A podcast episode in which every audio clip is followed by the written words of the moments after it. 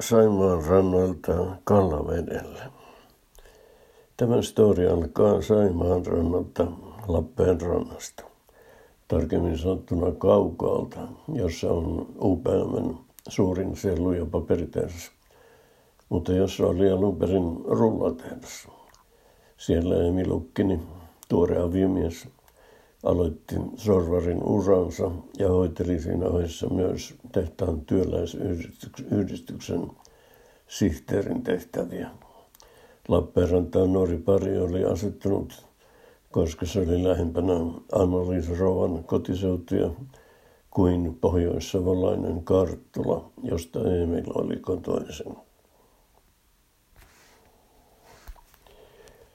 Silloin elettiin vielä autonomian aikoja. 1900-luvun alkupuolta.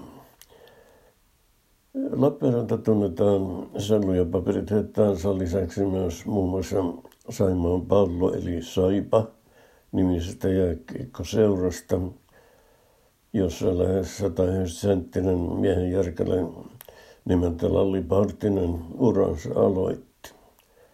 Saipan kotikenttä on niin ikään jäähallissa nykyisin, mutta alkujaan ulkojäällä niin sanotussa Abessinian montussa.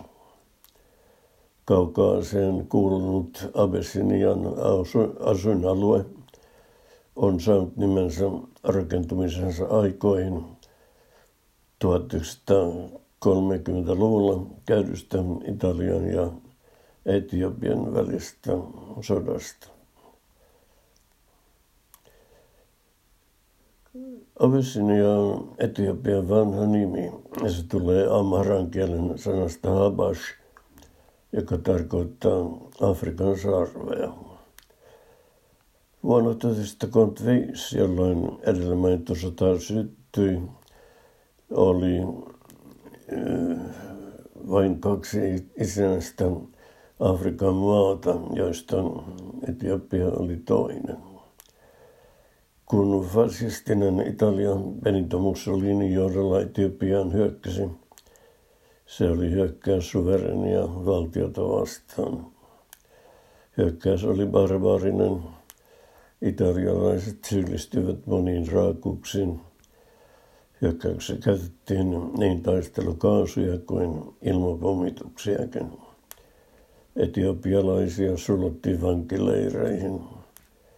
Italian hyökkäys tuomittiin maailmalla yksimielisesti ja YK on edeltäjä kansanliittoa arvosteltiin ankarasti, koska se ei pystynyt edes kohdistamaan pakotteita Italiaa kohtaan. Keisari Haile Selassie, eli Hailasen Lassi, joutui lähtemään maan pakoon, mutta palasi valtakuntaansa myöhemmin italialaisten poistuttua. Palataan lopuksi vielä alkuun. Kun työt kaukalla loppuivat, Emil ja Anna-Liisa muuttivat Äänekosken kautta Kuopioon, jossa Emil palasi sorvin äärelle suurliikemies Herman Saastamoisen Haapaniemelle perustamassa rullatehtaassa. Siinä vaiheessa perheessä oli neljä lasta. Isäni, joka oli toiseksi vanhin, ehti syntyä jo Lappeenrannassa. Muutto Kuopion tapahtui vuonna 1916. Noin puolitoista vuotta myöhemmin syttyi sisällissota.